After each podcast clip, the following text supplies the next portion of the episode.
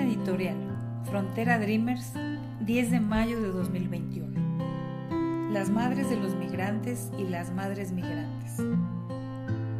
La creciente e incesante migración internacional sur-norte es uno de los fenómenos sociales que ha marcado las últimas décadas. México es uno de los principales expulsores de migrantes a escala internacional, pero también es receptor de inmigrantes y transmigrantes, debido a los altos flujos de centro y sudamericanos que transitan o viven en México por tiempos variables, en su camino hacia Estados Unidos, principal país receptor de migrantes en la región. En los fenómenos migratorios contemporáneos, destaca el incremento exponencial de la población de mujeres.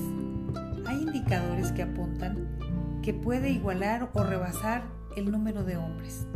Sin embargo, antes del auge del feminismo político y académico, poco se visibilizaba y conocía sobre la situación de las mujeres migrantes.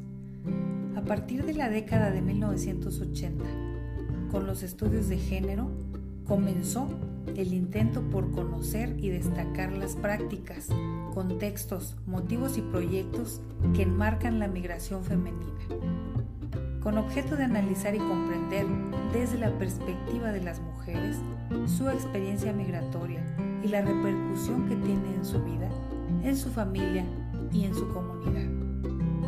Solo recientemente los encargados de legislar y establecer políticas públicas han colocado el tema de las mujeres migrantes en sus agendas y han tomado en cuenta los obstáculos y riesgos y las dificultades particulares que ellas enfrentan en condiciones de vulnerabilidad y buscan así incidir en la discriminación y la violación de derechos que sufren las migrantes el gran reto de las madres migrantes y aquellas que buscan a sus hijos.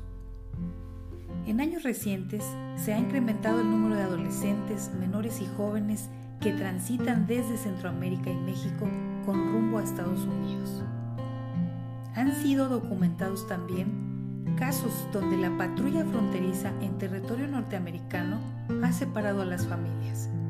Existen casos de mujeres que han tardado más de dos años en volver a ver a sus hijos menores de edad.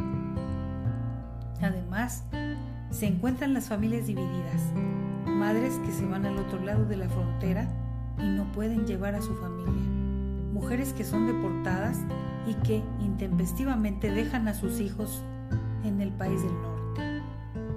Por su condición migratoria, hay mujeres que luchan todos los días por enviar recursos a sus familiares en México pueden regresar a su país de origen porque no tendrían otra forma de poder apoyar y sostener económicamente a sus hijos e hijas.